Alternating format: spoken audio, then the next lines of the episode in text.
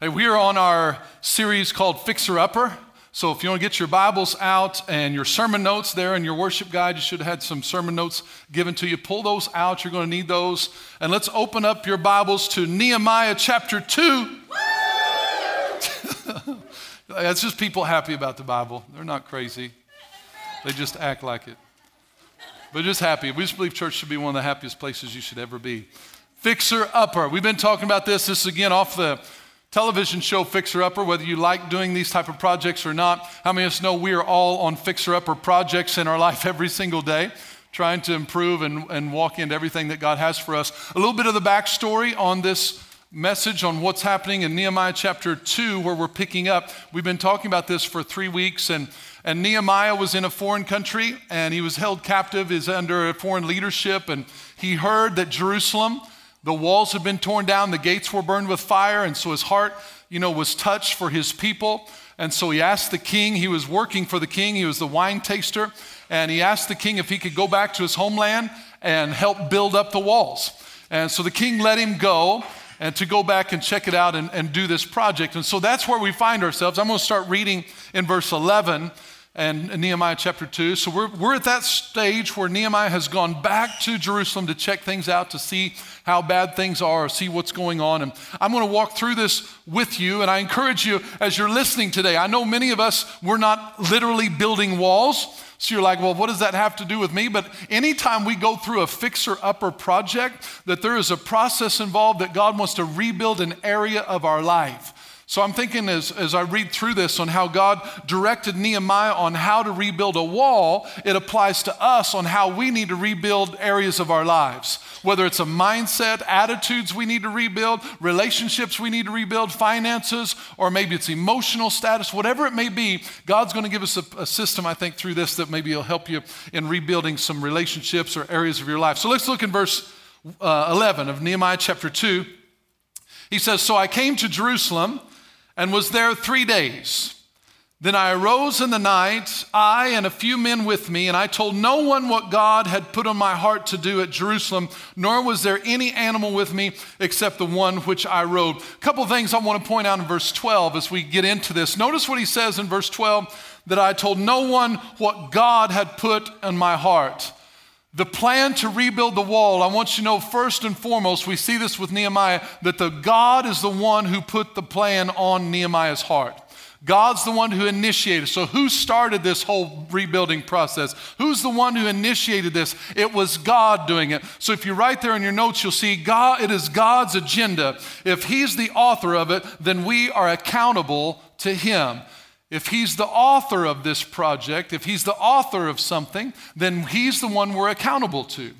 So when you're thinking about this in your life, if God has put something on your heart, if God's the one who's laid a person on your heart, if God's the one who's laid a cause on your heart, laid a project on your heart, laid, laid a, something on your heart that you need to do, if He's the one who started it, then He's the only one who can finish it. In other words, if God put it on my heart, then don't let anybody else take it off of your heart. How many of you have ever had God put something on your heart and then all of a sudden you begin to take it off your heart because you don't like how it's going? Well, God put that on my heart to do it, but somebody else came along, and because of what they did, you let them take it off your heart. If God initiated it, then you need to let God be the one who finishes it. We're accountable to Him. I don't answer to people for what God put on my heart, I answer to God. If God said, Chad, I want you to do this, but I look around and I think nobody's appreciating what God's put on my heart to do, I can't quit doing it because they don't appreciate me. I get my applause and my affirmation from God and not from people. That's what he's talking about. So, so when Nehemiah put the, or God put this on Nehemiah's heart, we got to make sure we keep looking to him. If God put it on our heart, then he's the one who determines when enough is enough. How many of you felt this? Well, I just can't take it anymore. I am done. I am so done. Right? Well, if God put it on your heart, you're not done till he says you're done. I'm out. I quit. I can't take it anymore. Whoa, whoa. Did God tell you to quit? Well, uh, no, but I'm telling you, these people aren't doing it. It doesn't matter about them. If God put on your heart, you better answer to Him. We need to look to Jesus. Hebrews 12, 2 says, looking unto Jesus, the author, the beginner, and the finisher of our faith, Who are we supposed to keep our eyes fixed on? Jesus. If God put it on your heart, keep your eyes on Him.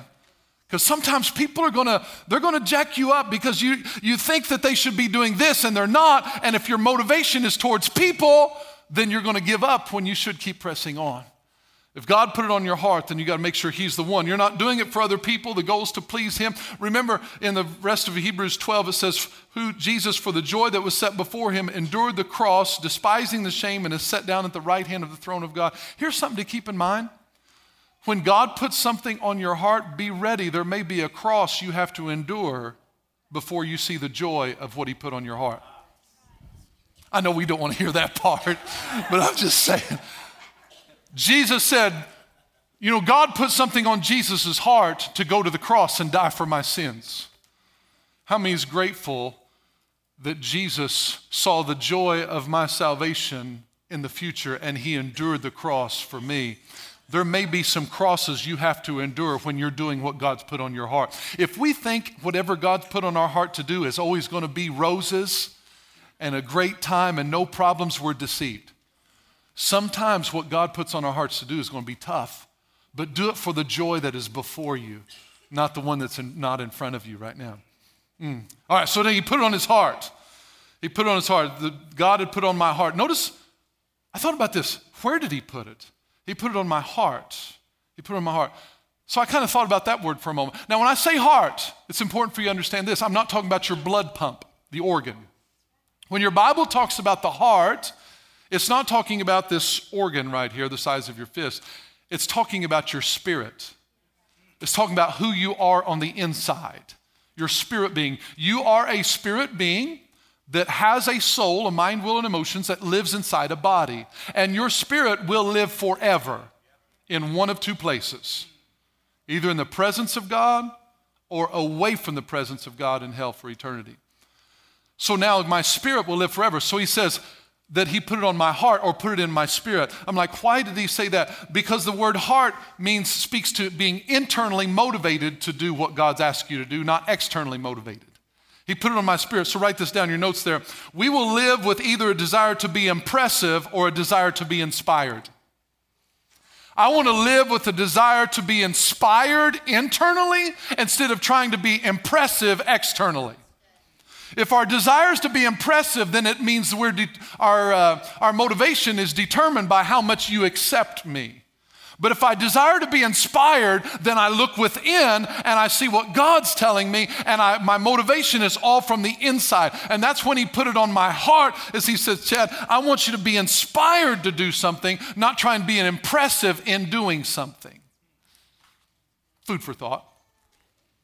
I'm not saying it's not bad for people to congratulate you and celebrate you and what you do, that's great, but if it's your motivation, look out. When you think they should be doing this, they're going, it's going to be discouraging. So instead of trying to be impressive, let's be inspired. I'm telling you, inspired people will inspire others. If you'll be inspired on the inside of you, if you live for God because of His goodness to you and not live for God because you're trying to get others to live for God, just live for God for what He's doing on the inside of you. And you'll find people that'll come up to you and say, Hey, I want what you have. Why? Because you're living inspired. You're not living just trying to make converts. You're living because of His goodness is overflowing out of your life. People want to experience that. So, anyway, that's something that you can th- think about. And then notice the other thing He said, I put it on your heart. He didn't put it in your head. That God has put on my heart, God didn't put it in His head. Here's why that, I think that's important. If he puts it on your head, there's some things that God's going to ask you to do that are not going to make sense. So when it says in your Bible that God put it on his heart, there's a reason he put it in his heart and not his head because some things are going to be illogical and irrational, but it's still God telling you to do it. So then God, God spoke this to me. He said that I, he deposits it in a place designed for us to believe from instead of a place designed for us to think from. He put it in your heart because he deposits in a place. What God wants to tell you to do, he wants to deposit in a place that you believe from and not the place that you think from. Your spirit, your heart is where you believe from, your brain is where you think from. There's not anything wrong with either one of them. It's good to be thinker. It's not like uh, think. I'm not like an anti-thinking person. You need to be able to think, but your thinking has limitations And your thinking has an application. We need to think and use our mind for certain aspects, but there's certain things that God says you can only believe. You'll never be able to think it through. If you depend on your thinking, your logic, and your reasoning, you will trip up because you will say, It's impossible. It can't be done. There's no way I can do that. God will put something on your heart, and then you will say, I can't. It's impossible. You'll say, There's no way. And He will say, You're right if you're looking at your head, but I didn't put it in your head. I put it on your heart because I wanted to put it in the place that you believe from and not the place that you think from. You're like, I can tell, but you need scripture to prove that. That's okay. Let's go to Romans chapter 10 real quick, and I'll show you this. Romans chapter 10, verse 8 says, But what, what does it say? The word is near you in your mouth and in your heart. That is the word of faith which we preach. That if you confess with your mouth the Lord Jesus and believe in your heart that God has raised him from the dead, you will be saved. For with the mouth, sorry, for with the heart, one believes unto righteousness, and with the mouth confession is made unto salvation. For with the heart one, let's try it again. For with the heart one believes. With the heart one believes. With your spirit you believe. I don't believe with my head. I think with my head. I rationalize things with my head, and that's okay. There's an application for that. But if I want to believe God, I have to engage my spirit. He says, For with the heart one believes, with the mouth one confesses. So there is confession is important. We need to speak things. But he said, I've deposited this into Nehemiah's heart because I want him to believe for it. I don't want him to think through it. Because if Nehemiah saw this wall and he saw the, the problem with, with building it and trying to do it, he would have said in his mind, There is no way, it's impossible. But he said, I put it in his heart because I want him to believe me. And this is what God's saying to you and, my, you and me. If God's given you something that's bigger than you, okay, He's big enough. It's God put something on your heart and you say it's impossible, Chad, it can't be done. That's okay. God still says you can do it because He wants you to believe Him. So let's go to the next part. Look what He says I told no one, I told no one what God had put on my heart. Here's something I think it's important. Be careful when and who you tell what God has put on your heart. When God puts something on your heart, not everything that God tells you is for Facebook. Not everything that God tells you is for everyone you know. Be careful who and when you tell what God's put on your heart. This is why Nehemiah didn't tell everybody because how many knows that you're not even ready for things that God puts on your heart? how much more are other people not ready for God puts on your heart? If I'm not totally ready for what God's speaking to me, how much more crazy is it going to sound to someone else when I tell them what God's told me to do? So you got to be careful who you tell. Now, if you tell someone that's going to encourage you and believe God with you, that's awesome. But sometimes you're going to tell people and it's going to hinder you because they're going to bring more negativity, more doubt, more confusion. They're going to go, What? Man, there's no way you can do that. Thank you, friend. I appreciate the encouragement. Appreciate the old shot in the arm. But you got to be careful. Some people you tell and they'll start throwing out all the reasons why that'll never work for you. Oh, you couldn't do that. Or, girl, are you crazy? You can't do that. Well, you got a problem with this. You, you can't even take care of yourself. You want to try and take care of other people. That's what happens. You know, it's like people will start telling you all what you can't do. How many knows we don't need any help figuring out what we can't do? We need help figuring out what we can do. I already know what I can't do.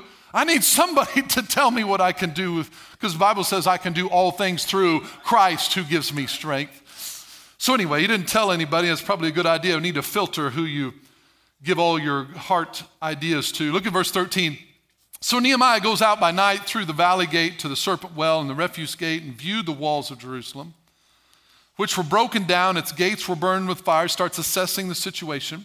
Then I went out to the fountain gate and to the king's pool, but there was no room for the animal under me to pass. So I went out up by the night by the valley and viewed the wall. Then again turned back and entered by the valley gate and so returned. And the officials did not know where I had gone or what I had done. I had not yet told the Jews, the priests, the nobles, the officials, or the others who did the work. So Nehemiah goes around and he examines the wall. And begins looking at everything, seeing what he's got himself into. And this is why, if we're going to rebuild an area of our, of our life, it's important for us to examine the situation, look it over, see what we're dealing with. Because the Bible says in Luke chapter 14, I believe it is in verse 28, for which of you intending to build a tower does not sit down first and count the cost whether he has enough to finish it? Whenever we're looking to rebuild an area, we need to examine it so that if it gets difficult along the process, we're prepared and we know we're in it for the long haul. When you examine how bad a situation is in the beginning, it's going to do one of two things. It's either going to build discouragement in your life or it's going to build the testimony in your life. When you're looking at where you are, and, and you know, as Nehemiah is going around the walls and looking at them and seeing, you know, all, how bad are these gates burned? These walls are torn down. How bad is this? He's looking at it. It's okay if you do it as long as you focus on the right thing. When he sent out the, the 12 spies to search out the promised land, that wasn't a bad thing for him to send out the 12 spies. The problem was what part they focused on when the spies came back. See, if we'll focus just on the problem, it's going to build discouragement in us. But if we'll, build, if we'll concentrate on the power of God, it will build the testimony. That if, how many ever had this testimony and you're trying to tell someone what's happened and they don't appreciate it like you do? And you're like, no, no, no, you don't understand where I was. You don't appreciate where I am because you don't understand where I was. And this is what Nehemiah is getting an assessment of where it was because he's building the testimony on the inside of him. I want to see how bad these walls are. I want to see how bad these gates are. I want to hear there is no way it can be done because I'm going to choose to cause that to build the testimony that when it's done, and I'm telling you it will be done, when it's done, God's going to get all the more glory because I knew how bad it was when I started. So he's building the testimony. Sometimes we got to do that. So look at verse 17. So then Nehemiah says this Then I said to them, You see the distress that we are in. You see the distress that we're in. That word distress there just means bad situation. It's a rough translation. It just means a bad situation. Anybody's ever been in a bad situation? You're probably in one of three categories this morning. You're either have, you either have been in a bad situation, you're currently in a bad situation, or you may be in a bad situation coming up shortly. It doesn't mean lack of faith to realize we're going to go through bad situations. A bad situation is a general term. It's just realizing what do we do in those bad situations. So he says, You see the distress that we're in. We see that we're in a bad situation. We're in. You see the bad situation we're in. Can I encourage you that if you're in a bad situation, your current situation doesn't have to be your permanent situation. He says, You see the distress that we are in right now, it's bad. But just because it's bad now doesn't mean it has to stay bad. The place that you are in doesn't have to be the place where you stay. Just because you're in a bad situation, but he says, You see it, you see, we're in a bad situation. So I want to talk about the word see there, and I want to give you two examples. There's a good part of seeing, and then there's a bad part of seeing. Notice what it says in your Bible there. You see the distress that you're in. I want to give you the good part of seeing. And then I'll give you the bad part. You see it there in your notes. There's good seeing is means that you need to recognize where you are. He said, You see the distress, you see the bad situation you're in.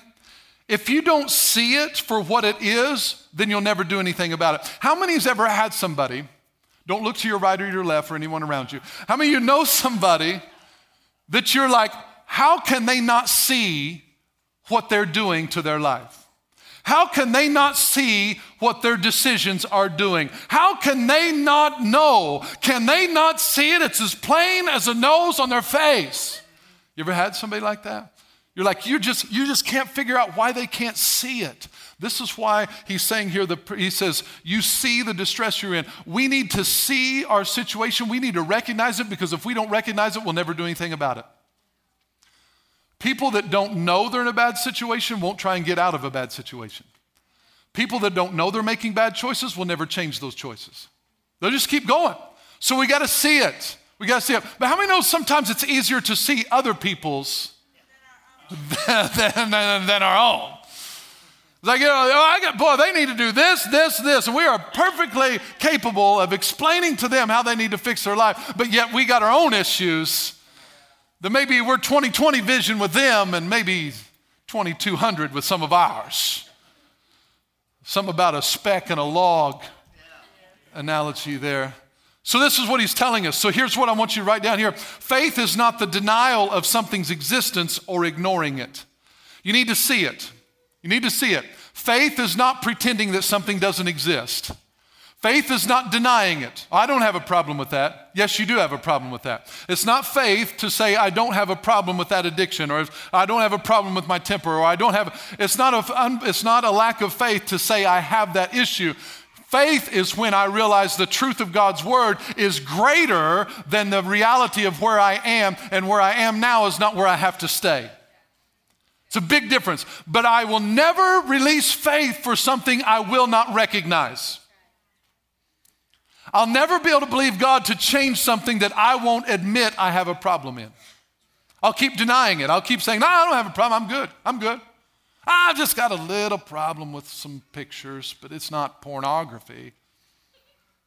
I just got a little problem with my tempers, just a little bad. You want me move on? but you see what I'm saying? It's just we got to recognize, we got to see it for what it is. And if we don't see it, because here's what's happening here in this story, in the context of our story, these people were living in this area with these walls torn down all around them every single day. And so Nehemiah comes up to him and says, You see, do you really see the distress we're in? Here's the problem. If we're not careful, we can live in an, in an area so long, we can become so familiar with it that we begin to accept it as normal when it's not supposed to be. People aren't seeing something's wrong with the situation because they become so familiar with it that they've just started to accept it as normal. This is normal behavior. This is normal way of life. It's not God's best for you, so don't accept it as normal just because it's familiar. So that's when he says, You see the distress we're in, we need to be able to recognize it. So that's the good part of seeing. But let's look at the bad part of seeing. The problem with the bad part of seeing is when it's all you see. You see the distress you're in, and the problem is you focus and all you can see is the distress. It's good that if I can see, I recognize what the distress of my situation. The bad part is, is that all I can see is the distress of my situation. In other words, you'll hear this. Maybe you've heard somebody say this. Chad, I just, I just can't see it. I just can't see how this will ever change. I can't see how they will change. I can't see how I will change. I can't, I can't see how this will turn around. I can't see how this could ever be. I just can't see it. I can't see it. I can't see it. Have you ever said that or know somebody who says that? Well, here's the problem it's because we're so focused on the problem, we don't see the wall being built. And God says, I want you to recognize the distress of your situation, but I want you to begin to see the wall being rebuilt in that area of your life. I want you to see God working in your life. So don't let the focus be on the bad, recognize the bad, and now begin to work with God to make a change and make something different out of it. Let's look at this, because when we, if we, uh, what we see, I put this here in your notes, what we see should not control or determine what we do or don't do. Need to get that. What we see should not control or determine what we do or don't do. Don't let what you see control what you do. Let what God put on your heart control what you do. 2 Corinthians 4 16 says, For we do not look at or focus on the things that we see, for the things that we see are temporary. Everybody say temporary. Everybody say temporary. temporary, but the things which are not seen are eternal. So if they're temporary, what does the word temporary mean? It means they're subject to change, right? So we don't focus on the things that we see, we focus on the things that we not see. The Bible says we walk by faith and not by sight. So he says, be careful what you see. So go on, let's look in verse, the, the latter part of verse 17. So he said, You see the distress we're in, how Jerusalem lies in waste and its gates are burned with fire. But look at the, look at the invitation. Here's what Nehemiah says Come and let us build the wall of Jerusalem that we may no longer be a, a reproach, that we may no longer be a reproach. Now, the word reproach, not a word we use a lot in our everyday language. Here's what it simply means it means a disgraceful situation, a place where you find yourself in a disgraceful situation.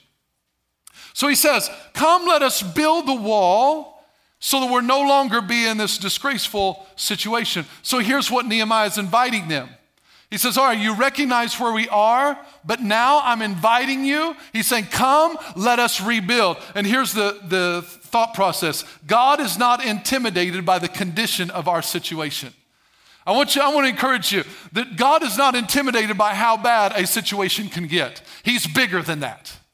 He's bigger than that. He's not intimidated by it. He's not overwhelmed. He's not sitting there going, Whoa, man, you've really blown it this time. He doesn't ever say, Man, Chad, you have so screwed this up, I can't even do anything about it. He never has that thought. So the moment we think it's too far gone, I've heard people say this. They said, Chad, I can't come to God, I've done too much. I've heard people say, I can't give my life to Jesus because I've done too much. He couldn't possibly forgive me. There is nothing, nothing, nothing that you could ever do where you're too far from the love of God. Nothing is too far for him. So he's not intimidated by how bad our situation is. I, have had people that talk to me about this and say, Chad, well, I've got this going on, I've done this, I've done this, I've done this, I've done this, I've done this. I'm like, uh huh, uh huh, uh huh, uh huh. And they're like, so isn't that, you don't even sound like that's in a big problem, anything bad. I just, I just keep waiting to hear something that the blood of Jesus hasn't paid for, and I haven't heard it yet. We need to know that God's bigger than our problems. He's bigger, he's bigger. So now he says, he says to them, Listen, I want, I want to make sure and invite you. Come, let us build together. Let us build. Let us build. He got into the reproach with them. Nehemiah didn't say, hey, you guys start building this wall. He got in it with you. And I want you to know that God wants to get in your bad situation with you. God doesn't say this. You know what? If you will fix up your life, clean up your mess, and come back to church, then we can talk about a relationship. That's not what God does. God gets in your reproach with you and says, Come, let us build together. Come, let's build together. I want to work with you. See, we, we get into these messes by our own decisions, but God jumps in it with us and says, I want to build together with you. I want to partner with you. I want to find, we're going to work our way through this. I'm not going to leave you hanging.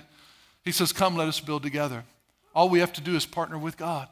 All we have to do is accept the invitation. He wants to build it with us. He wants to, he wants to do it based on His resources. I, I jot this down. The possibility of rebuilding or not is based on His resources and not ours alone.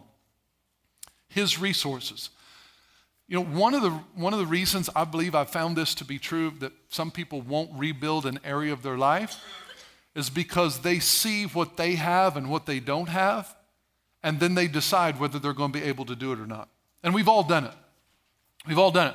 But here's the, here's the problem. When we look at a situation and we determine what I have and don't have, and then we decide whether we can rebuild that area, that relationship, that problem, whatever it may be, then we're limiting God to our resources instead of His. Maybe you've said this I, am just, I'm just done. I don't have any more. I don't have, I don't have enough love to do that. I don't have enough patience to do that. I don't have enough forgiveness to do that. Sorry, I can't do it. I, just, I can't, I can't wait on that. I don't, I don't have enough patience. But the problem is, God says, I've given you something called the fruit of the Spirit. And one of the fruits of the Spirit is pay, pay, patience. Go ahead and say it, patience. So here's what he's saying He's saying, when you run out, you've still got his resources available to you. That when Chad is done, like, Lord, I have no more love for that person. No more. I have no more patience, no more forgiveness. I am done. D U N done. that kind of done. Then God says that's okay if you're done, but I'm not. And so now, what Chad's limits are, God begins to pick up and he says, Chad, You've got patience inside of you that's of me, of the Holy Spirit, that's not of you. And if you will trust me, I'll show you a love that's greater than your love. You can forgive people through God that you could never forgive on your own. You can love people through God that you could never love on your own. You can have patience for people through God that you could never have patience without it. He can do it. He can do it. So we just got to learn to trust him. So it's, he wants to help us through it. Look at verse 18. He says, Come, let us build the wall of Jerusalem together. Uh, but uh, verse 18, I told them, of the hand of my God which had been good upon me, and also of the king's word that he had spoken to me. So they said, Let us rise up and build. Then they set their hands to this good work. Notice what's happening here in verse 18. All of a sudden, they have a change of heart. They have a change of heart and they said, Let's rise up and build. Nobody had been building prior to this point. What's motivating them to build all of a sudden? Nobody was building the wall when Nehemiah showed up. They didn't have crews out there working. Nobody was building. All of a sudden, they said, Well, let's rise up and build. What happened? Two things happened. Two things happened. Look at verse 18. The first one is the very first sentence. It says, And I told, this is Nehemiah talking. He says, And I told them of the hand of my God, which had been good upon me. Here's the thing we need to understand about this. I told them, this is the testimony of what the king had done for Nehemiah. Here's what you need to write down your story encourages someone, and someone else's story encourages you. Your story, your testimony of what God has done for you will help someone else. If you're trying to rebuild an area of your life, let me encourage you with this. You need to listen to people and get around people who's been where you are right now. You need to listen for, you need to search out, use the internet, whatever you need to do. Find stories of people that's been successful at trying to do what you're doing right now. You need to listen to stories of encouragement, of testimony. The Bible tells us this in Revelations that we overcome by the word of, of our testimony, by the blood of the Lamb and by the word of our testimony. So we realize that our story encourages someone. So you need to release your story. What's God done for you? Tell your story. Tell it to a friend. Tell them how God's brought you through something because your story is encouraging someone and someone else's story will encourage you. Here's the first thing that happened to them we can't build this wall. All of a sudden, Nehemiah starts telling them of how good the king has been to him and the favor of the king. He starts rela- relating his story. It starts giving them encouragement. So look at verse uh, the next thing. He says, not only he starts telling them the story of what the king's done, but it says, and also of the king's words that he had spoken to me. Everybody say to me. The king's words that he'd spoken to me. So now this is where the king had spoken things directly to Nehemiah. And so Nehemiah took those words that were spoken to him and it gave him encouragement that he could do what the king had called him to do. Here's what the application for you and I we need to take the king's words, the words of the King of Kings and Lord of Lords, and let his words encourage us as we're trying to rebuild. You need the testimony of other people who've done it, and you also need the promise of God's word to encourage you on what he says you can do. This is what's going to help me build the wall when the king's words get in my heart, what he's spoken to me. Notice I said, say to me. Here's the reason God's words spoken to you will not help me until it becomes the words that God's spoken to me. Here's what I mean. You can go home and you say, Well, Chad says, what Chad says will not stir faith in you. The only way faith is going to be stirred up is when it becomes God telling you. There's one thing for someone else to say something, but it's something totally different when someone says it directly to you. What, what, does the Bible say? Taste and see that the Lord is good. You've got to taste for yourself. And this is what he's telling him right here. He says, Listen, I want to make sure that you get what the king has spoken to you. But look what happens. So after they hear the testimony of Nehemiah, and then they hear the king's words that were spoken to him. All of a sudden, they said, they said, they said, so now they begin to change what they're saying. They begin to speak differently. They said, Let us rise up and build. I bet that's probably how they said it. Let's rise up. You got to rise up. Rise up and build. Now, what happened? Nobody was building before, nobody was rising up, but now all of a sudden they said out of their mouth, Let us rise up and build. What changed their minds? What changed their mind is the story, the testimony of someone else who'd done it, the goodness of God to someone else. Number two, the king's words that got in their heart. And now, once it got in their heart, they decided to make a change. And they said, They said, Let us rise up. Here's what the word rise up means the word rise up means to stand, be fixed, to endure. To endure. We got to realize that whenever God's calling us to do something, we're going to have to be fixed. We're going to have to be steady in it. And look what he said rise up and build. The word build is almost like a cuss word here because it's the word build means a process. How many loves processes? They said, they said, let us rise up Let us get firm, let's get established, and let's start the process. We don't want that word. Let's rise up and let it be changed by tomorrow. Praise the Lord. I want to rise up and it be different when I wake up from my nap. I want to rise up and it be different by tomorrow. He said, Let us rise up and begin the process. You got to start building. Anybody need a change in your life? It's going to be a process. But look what he says the last part. It says, and they set their hands to do the what? Set their hands to do what? We're still not getting it. Set the hands to do what? We're still not getting it. Set the hands to do what? Work. Anybody want to go to work? See, one with that microwave. But here's what that set your hands means. That set your hands means to grab firm hold of. Firm hold of. And the reason by that set, grabbing a firm hold of is because God knows when you set out to do something for Him that He's put on your heart, there's going to be all kinds of things come your way that's going to try and get you to loose your grip. But He says, when you go to do it, I want you to set your hands to go to work.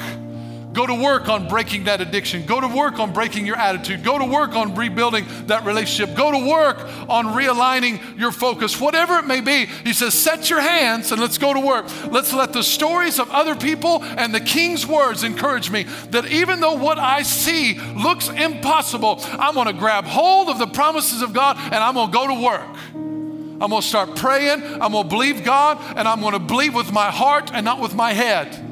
I don't see how this wall is going to be rebuilt, but I believe that this wall is going to be rebuilt. I don't see how this situation is going to change, but I believe how it can change because I'm going to trust God. God's asking you, do you want to see change in your life? Here's the way it happened for Nehemiah.